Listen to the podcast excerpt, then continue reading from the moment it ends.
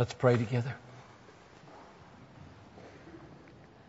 Father, it feels epic making almost to end Romans 1 to 8 with an overview and prepare to move on at this juncture in our church when we're about to be two Sunday morning worshiping congregations, one church, one God, one Lord, one Spirit, one faith, one baptism, one vision to spread a passion for your supremacy in all things, for the joy of all peoples. It feels weighty to me to try to say this message in one sermon. And so I ask for your help that the message of Romans 1 to 8 would perhaps do the work it was designed to do this morning when perhaps it has not done it for four and a half years for some. And so, Lord, come and help me. Be here in power to open the eyes of the blind and the ears of the deaf, to lift the veil and to give joy in Christ.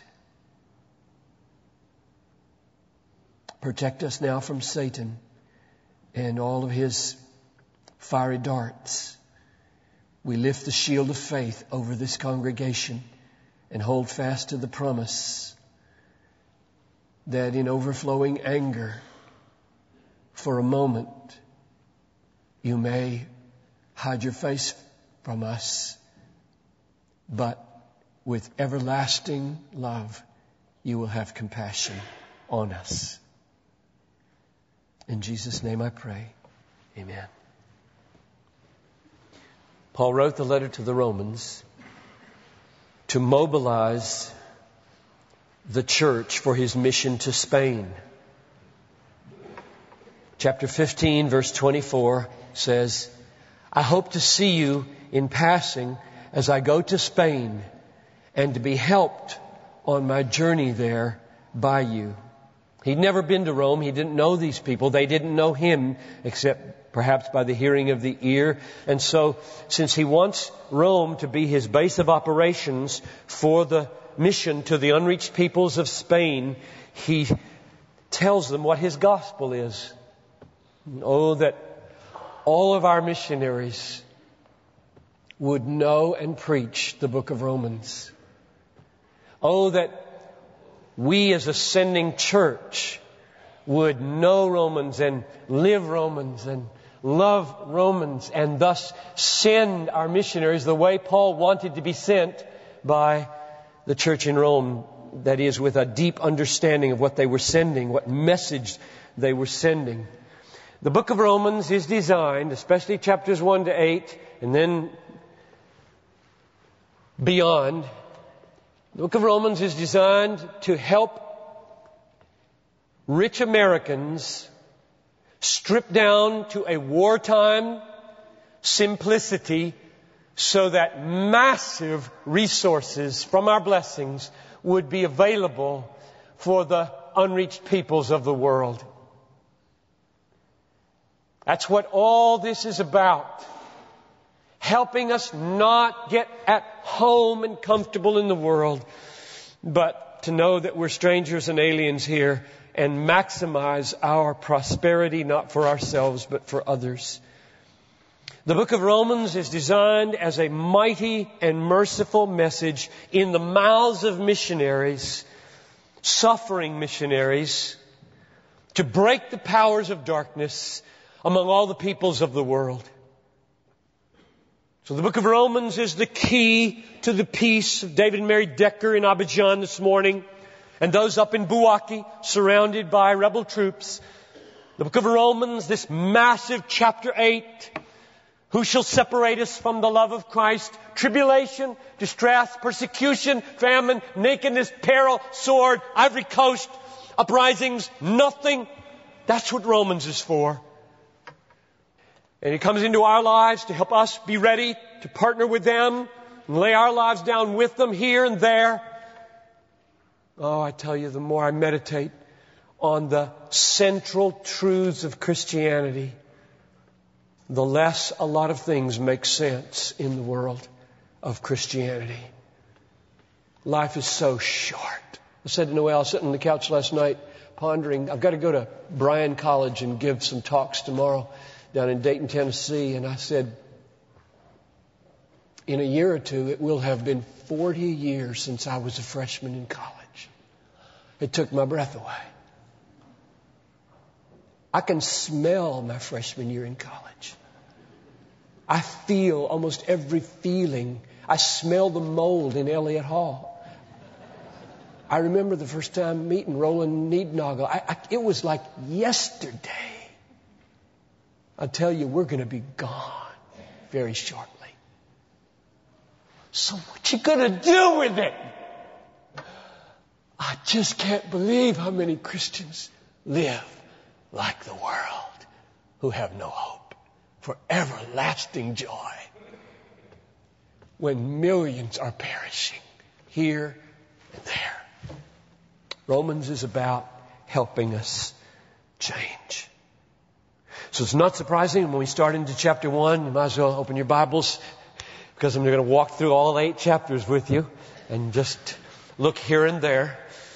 It's not surprising then that as he begins to write and states the goal of his apostleship, he talks about the nations. Chapter 1, verse 5.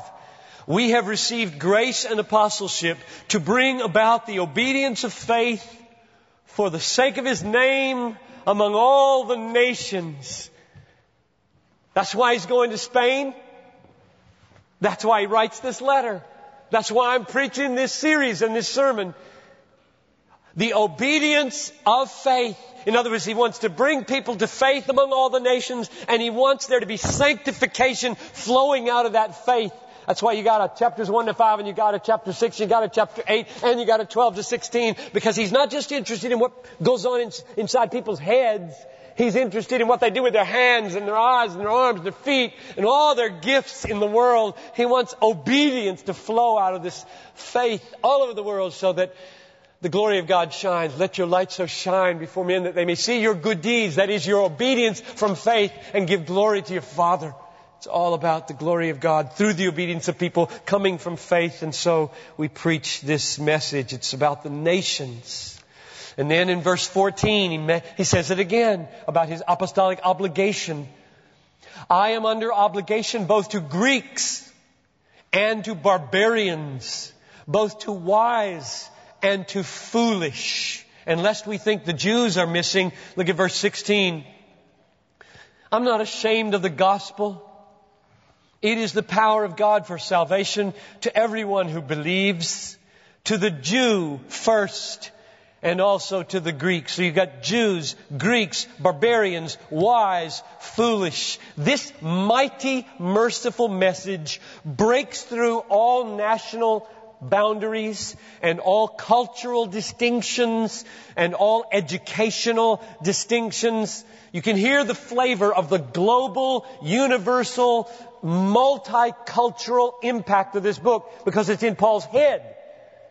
Obedience of faith for the nations. Power of God to Jew and Greek. I'm going to Spain. Oh, that there were hundreds of thousands of young people and finishers raised up in these days to say, I'm going to, and maybe Spain should be included still, and go with Romans. Oh, how crucial it is in our pluralistic America to hear this book and its unique, absolute, universal, global claim upon all religions. Christianity is not a tribal religion. Jesus Christ is not in the pantheon of gods. He is not lined up alongside Mohammed or Buddha or any other god. He is, as the Bible says, Lord of lords, King of kings. Sometimes we put those little phrases together as though they're some kind of meaningless title. They're not a meaningless title. It means He's the King over all kings. Bush is under Jesus. And He's the Lord of all lords. Satan is under Jesus. That's really important for us to see, especially since it's disputed all over the place, including in Friday's Star Tribune. Again, and it will be again and again and again in article after article because of a post 9-11 cowardice and because of a kind of pluralistic sense that you cannot, with any attitude but arrogance, claim that your king is the king of somebody else's king. So we read on page A23 of the commentary section about the gathering of Catholic priests and American rabbis, Catholic bishops and rabbis, releasing a document entitled Reflection on Covenant and Mission. Just type that into your search engine. You can read the whole thing online. Reflection on Covenant and Mission. The main thrust, the author said, was, quote, efforts to convert Jews are no longer theologically acceptable because the Jewish people already abide in covenant with God. Close quote. In other words, there is one way of salvation for Jews who reject Jesus, and there's another way of salvation for Christians who embrace Jesus. And brothers and sisters, I say it publicly. If I had time, I'd write another article to the Tribune. I don't have time to write enough articles to the Tribune. You write the article to the Tribune when you read things like this, or write a letter at least, and calmly, soberly say, this is false and devastating to the mission of the Christian church, including the Catholic Church of all people. What a sadness that Christian bishops and leaders would say there is another way of salvation for people who reject Jesus as the Messiah. Just don't know Him. Know Him and reject Him. And they are hidden for glory by another route. And that's what we should all get together and say today. You need to know Romans, folks, not Piper, Romans.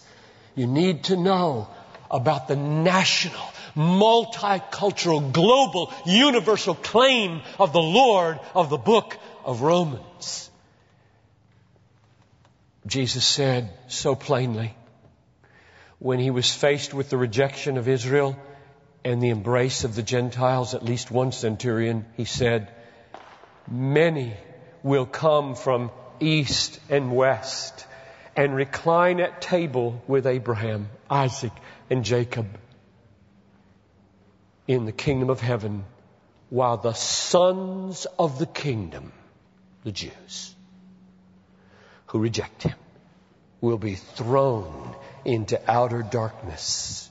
In that place there will be weeping and gnashing of teeth. These are texts that are never quoted in the covenants.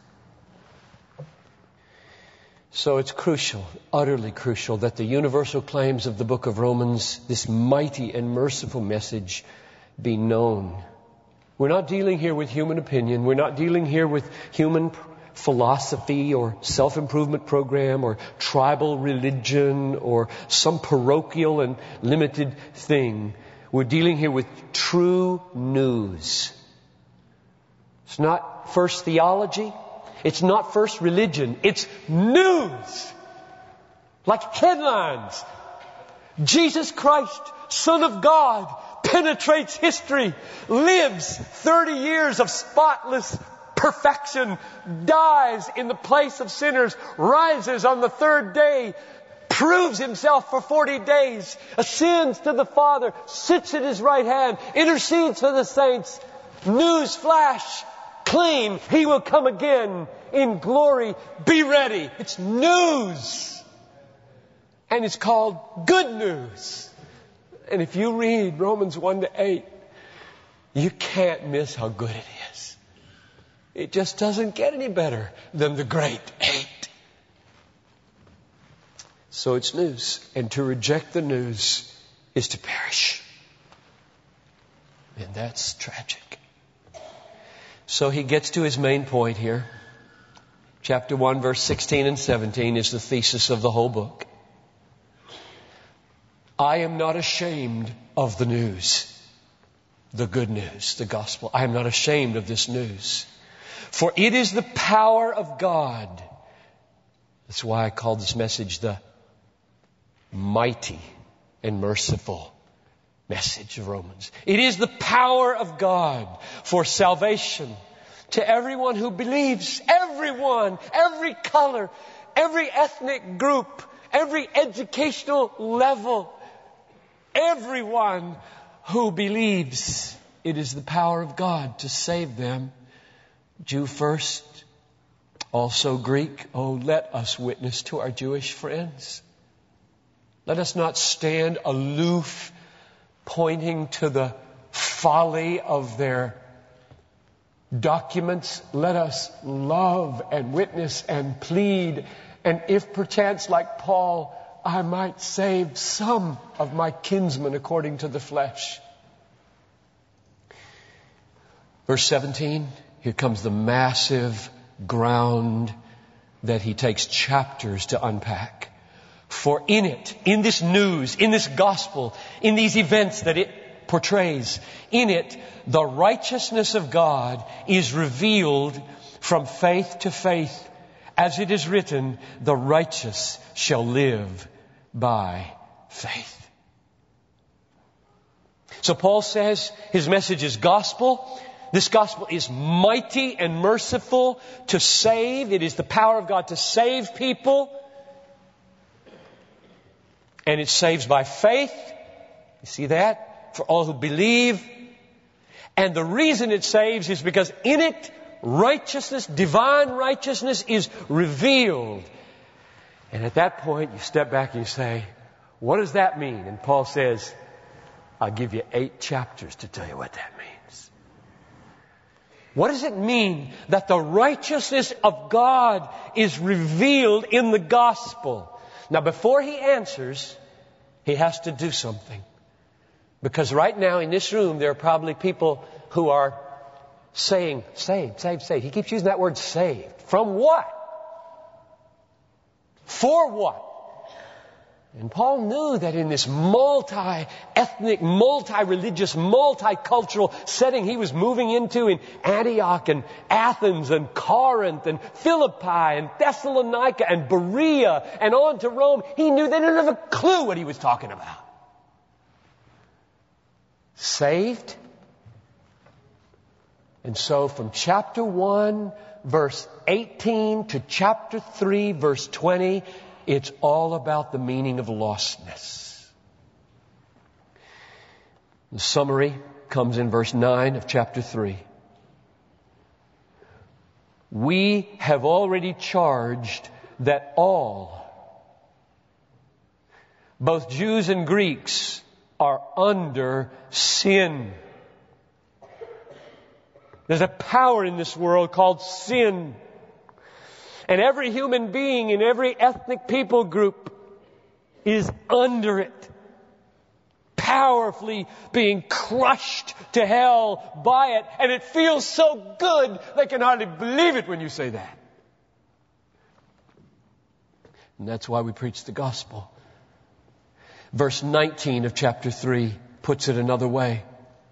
Every mouth is stopped and the whole world is held accountable to God because of what the law says to Israel. Every mouth is stopped and the whole world is held accountable. Or if you back up to chapter 1 verse 18, all of us are under the wrath of God. Sin, wrath, and accountability. That's the condition of every person in the world, which is why the gospel is so universally relevant.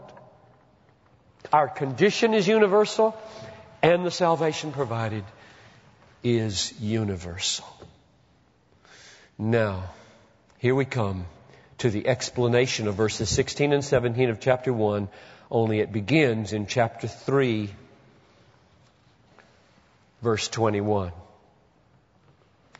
The question we're asking to Paul's thesis statement when he said, the gospel is the power of God unto salvation for all who believe, because in it righteousness from God is revealed from faith to faith. And we will say, what? I don't understand. That's, pay, that's not clear to me what that means. And Paul knows that little dense, concentrated sentence is not wholly clear, which is why he writes a book and not a sentence.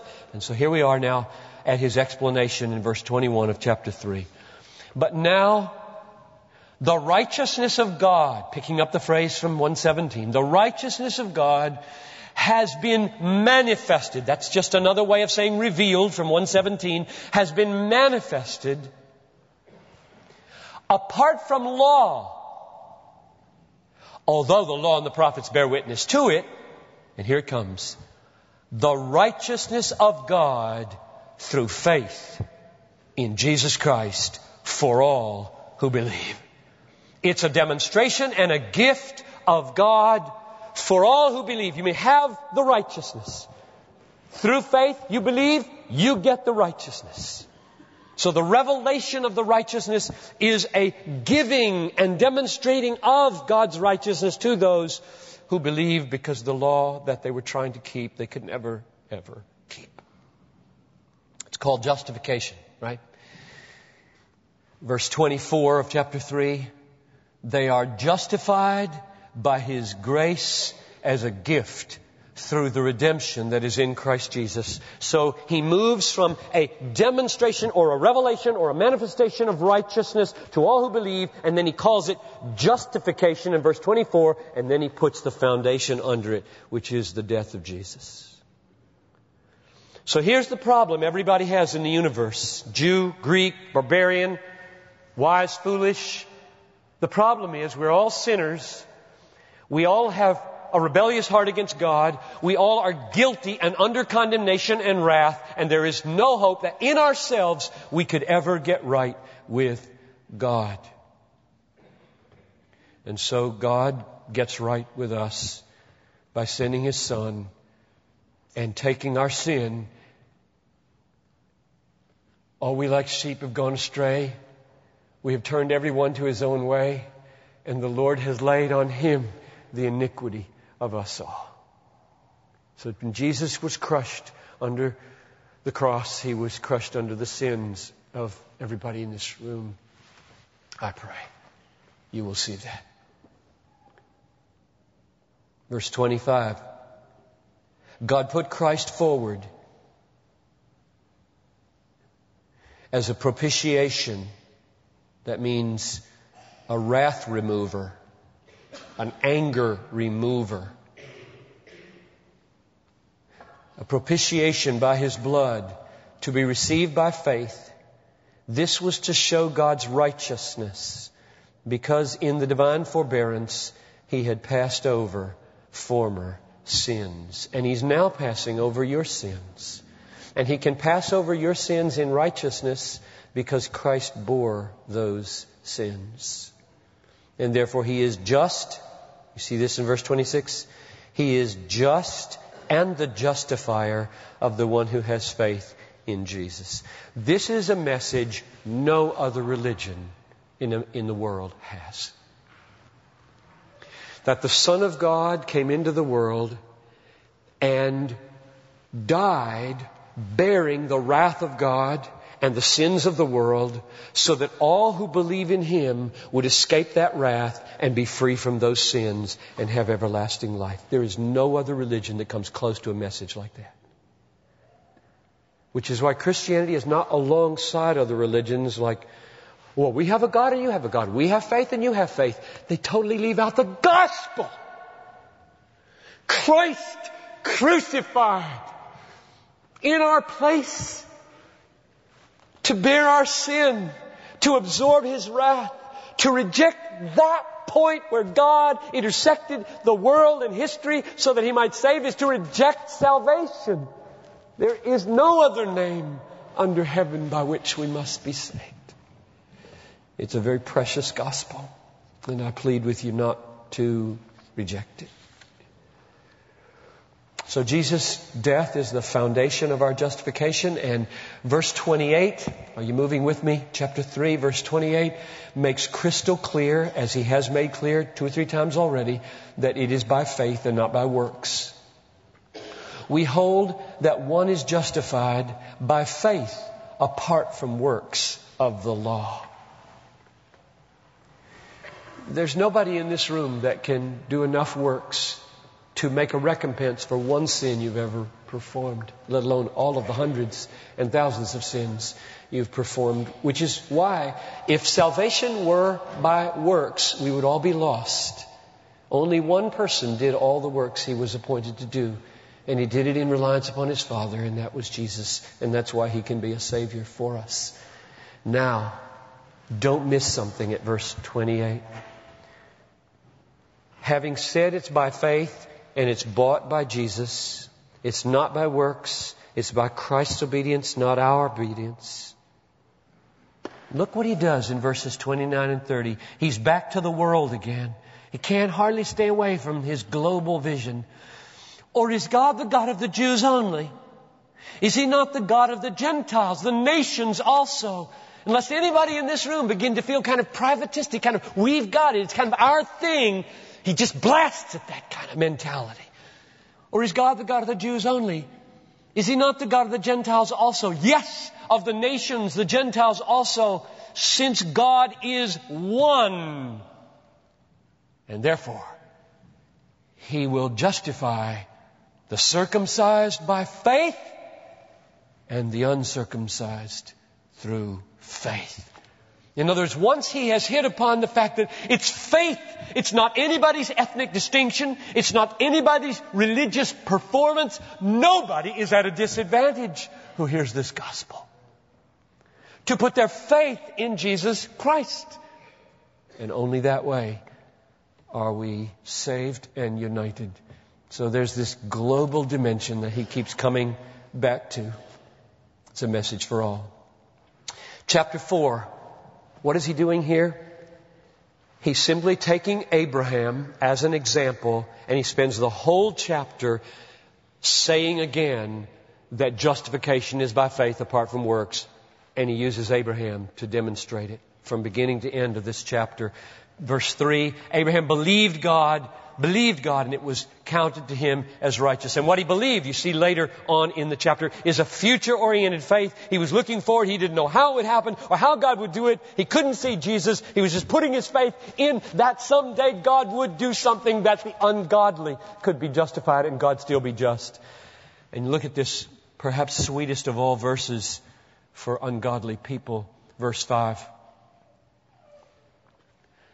To the one who does not work, but trusts Him who justifies the ungodly, his faith is counted as righteousness. Notice two pairs. It isn't work, it's faith, and it isn't the godly, but the ungodly who receive this righteousness. He, he says it as baldly and as starkly as he can. God justifies the ungodly. It just doesn't get any more shocking. Because the Old Testament says a judge who justifies the ungodly is an abomination. That's why it took such a stupendous act of sending Christ and making sure that all the judicial issues were settled in the absorbing of the wrath of God and the sin of the world on a, an infinitely valuable and perfectly law fulfilling Christ. In that way, he ceases to be thought of as an abomination and becomes a Savior. Chapter 5, he begins verse 1 with the summary. Therefore, since we have been justified by faith, we have peace with God through our Lord Jesus Christ. And as soon as he has his summary on the table, he introduces suffering. And he's going to pick up suffering again in chapter 8 and deal with it big time. Verse 3 Rejoice in tribulation. And why can you rejoice in tribulation now that you're justified by faith and have peace with God? It's because God will take that and He'll work patience with the suffering, and then He'll work approvedness with the suffering, and then He'll work hope with the suffering. This is chapter 8, folks. Preview. And then he argues in verses 9 and 10 of chapter 5 with exactly the same kind of argument that he has in chapter 8. I wonder if in Paul's mind he wasn't really coming to a climax here and then he thought of other things under God's leading that he should write. But here he's coming to a Romans 8 climax. Remember the arguments in Romans 8? I said it was an argument from greater to lesser. In other words, if he can do the great thing, then he can do the lesser thing. Romans 8, it goes like this. He who did not spare his own son, but gave him up for us all, that's the hard thing. Will he not surely and freely give us all things with him? That's the easy thing. You see the argument? Now look at verse 9 of chapter 5. Since therefore we have now been justified by his blood, that's the hard thing. Justifying the ungodly is a hard thing. Much more shall we be saved by him from the wrath of God. If he did this for us now in the past, how much more will we be saved in the future? That's Romans 8, folks. Remember it? You feel it? Look at, look at verse 10. For if while we were enemies, this is the hard thing, if while we were enemies we were reconciled to God by the death of His Son, that's the hard thing. Much more now that we are reconciled, shall we be saved by His life from the more difficult to the less difficult. God did the hardest thing imaginable in dying for us in Jesus Christ. Justifying the ungodly, and if the ungodly are justified, if enemies are reconciled, how much more will we just cruise right on through death and judgment into everlasting joy? That's the argument of this book. It was so massively difficult to do what God did at Calvary that if He did it, and if I'm in Jesus by faith, I am home free. If I suffer with Him in order that I might be glorified with Him. Death is a huge issue. And so death is taken up in chapter 5, verses 12 to the end. Where did it come from? And where does it lead? It came from Adam. Remember those verses? One man died and death entered the world. Verse 12, for as by one man's disobedience many were made sinners, so one man's obedience, this is verse 19, one man's obedience, many will be made righteous. So death begins with sin in Adam, and then righteousness and life begin in Christ. And just as Adam disobeyed, Christ obeyed. And just as Adam died, Christ was raised. And so he calls Christ a type, or Adam a type of Christ. And we perished and were condemned in him, and we live and are justified in him. And since all men die, you see the universal implications of this again. A second Adam is not a second Adam for Americans, or white or black, or Baptists or Catholics. A second Adam is for the human race. The human race falls in the first Adam. The human race is meant to be redeemed in the second Adam. There is no other Adam needed, nor possible. Chapter 6, I'm just going to sum up now in a few statements. Chapter 6, a huge problem emerged. If we are justified by faith alone apart from works, then let's just sin that grace may abound. And he takes a whole chapter to answer that question. And the answer is, if you're united to Jesus Christ by faith, you experienced a real death with Him to your old man, and you have been delivered decisively from bondage to sin. And so the evidence of your union with Jesus will be a progressive holiness and a fight against sin. And then chapter 7, he cuts off any legal notion that says, oh, sure, you want us to be sanctified? Let's go to the law. Let's be a law oriented people and let's get sanctified. I'll tell you, in my study of the last four years, not many verses, if any, had a greater impact on me than verse 4 of chapter 7. We're almost done. I want you to end on the Christian life. Verse 4 of chapter 7 and verse 6. You also have died to the law. The law is not the way to get holy. You have died to the law through the body of Christ. When Christ died and you were united to Christ, you died to the law. Here it is. So that you may belong to another to him who was raised from the dead in order that you might bear fruit for God. The Christian life is not an orientation on the law by which we bring our lives through some kind of willpower into conformity to that list. The Christian life is a death to that, a union with Christ who is our law, and a fruit growing powerfully from within by the Holy Spirit, which is why verse 6 says, we are released from the law, having died to that which held us captive, so that we serve, yes, yes, yes, we are servants, not under the old written code, but in the new life of the Spirit. Which takes us now to chapter 8.